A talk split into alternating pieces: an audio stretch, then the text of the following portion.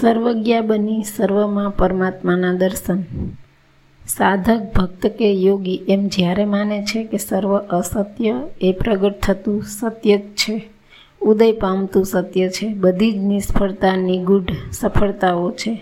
સર્વજ્ઞા એટલે જે વિશેષ રૂપે આત્મિક સત્યમાં સ્થિર થઈને આંતરિક સાધના કરી આંતરશુદ્ધિ અને સ્થિરતા પ્રાપ્ત કરી, સ્થિત યજ્ઞ, પ્રજ્ઞા થઈ સર્વ કાંઈ જાણે છે તે જ સર્વજ્ઞા આ સ્થિતિએ પહોંચવાની સાધકનું, ભક્તનું અને યોગીનું આંતરિક જ્ઞાન વિશ્રામ પામે છે અને પરમ આત્મા શાંત થાય છે. તે સદૈવ પ્રકાશિત સિદ્ધ જ્ઞાનને આપણે ત્યાં સર્વજ્ઞા કહેવામાં આવે છે. જ્યારે સાધક, ભક્ત અને યોગી આંતર સાધના કરી સમ્યક દર્શન સમ્યક જ્ઞાન સમ્યક ચારિત્ર સમ્યક પુરુષાર્થ સમ્યક સત્ય સમ્યક સંકલ્પ અને અભિપ્સા સપ્તર્ષિ શુદ્ધ હૃદયથી આંતર સાધનાને પરિણામે જ્યારે આંતરિક બધા જ આવરણો સહજ રીતે ક્ષીણ થઈ જાય છે, સાવ સરળ બની જવાય છે, ત્યારે જ આંતર પ્રકાશની ઉપલબ્ધિ થાય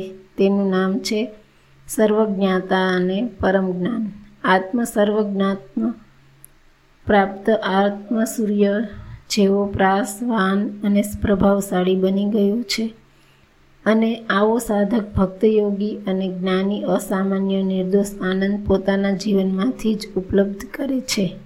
આ છે સરળતા દ્વારા પ્રાપ્ત થતું અપરોક્ષ જ્ઞાનની ઉપસ્થિતિ છે. આવી સર્વજ્ઞાતા કદી પણ ઇન્દ્રિયોના માધ્યમથી ઉપલબ્ધ થાય જ નહીં. કે પથરાને કે પૂજવાથી કે સત્સંગ કે કથાઓ સાંભળવાથી કદી પણ સાત જન્મારે પણ પ્રાપ્ત થાય નહીં. જો જરા પણ ચિત્તમાં સંશય અને શંકા હશે, ભય હશે, તો તમામ સાધના નિષ્ફળ જશે. અને સાધક ભક્ત કે યોગી એમ જ્યારે માને છે કે સર્વ અસત્ય એ પ્રગટ થતું સત્ય જ છે, ઉદય પામતું સત્ય છે, બધી જ નિષ્ફળતા, નિગૂઢ સફળતાઓ છે. દરેક નબળાઈઓ એ પોતાની દ્રષ્ટિએ પોતાએ સંતાડેલી રાખતું બળ છે. જગતમાં કોઈ ચમકારો, ચમત્કારો થઈ જ શકતા નથી. જે કંઈ બની રહ્યું છે, પ્રકૃતિમાં થઈ રહ્યું છે, તે આ બધું સત્ય છે. બધું જ તથ્ય છે. પરંતુ જ્યારે આપણે બનાવને આપણા પોતાના અજ્ઞાનને કારણે સમજી શકતા નથી ત્યારે તે આપણા માટે તે ચમત્કાર બની જાય છે અને તે વાત ધર્મવાળાને ફાવતું નાણાં પડાવવાનું સાધન મળી જાય છે.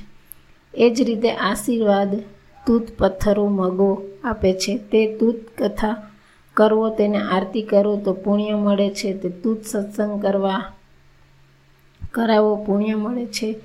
તૂત સાધુને ઘરે પધરામણી કરાવો તો ઘર પુણ્યશાળી બની જાય છે. તે તૂત આવા અનેક તૂતો અજ્ઞાનને કારણે ચાલે છે. જે આજના ધર્મની મોટી બલિહારી છે. ઘરબાર છોડ્યું એટલે પવિત્ર ભલે પછી સાવ જ લુચ્ચો હોય.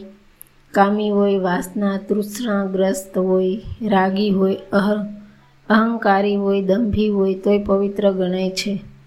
તે બોલે તે સત્ય આ ભાવ નીચે ધર્મ ચાલી રહ્યો છે. જો માણસ સંસારમાં રહીને પોતાની પરમ ચેતનામાં અને પ્રજ્ઞામાં સ્થિર થઈને આત્મિક સત્યમાં સ્થિર થઈ આંતર સાધના કરે તો તે સર્વજ્ઞ અને પરમ જ્ઞાનમાં સ્થિર થઈ શકે છે. આ માટે સંસાર છોડવાની કોઈ જ જરૂર નથી, માત્ર તે માત્ર આ શક્તિથી મુક્ત થઈ ઉપયોગના ભાવમાં સ્થિર થઈ પોતાના માત્ર ને માત્ર પરમ જાગૃતતાપૂર્વક જીવવાની જ જરૂર છે. ચાલો આપણે તે રીતે જીવીએ ને શાંતિ પ્રાપ્ત કરીએ.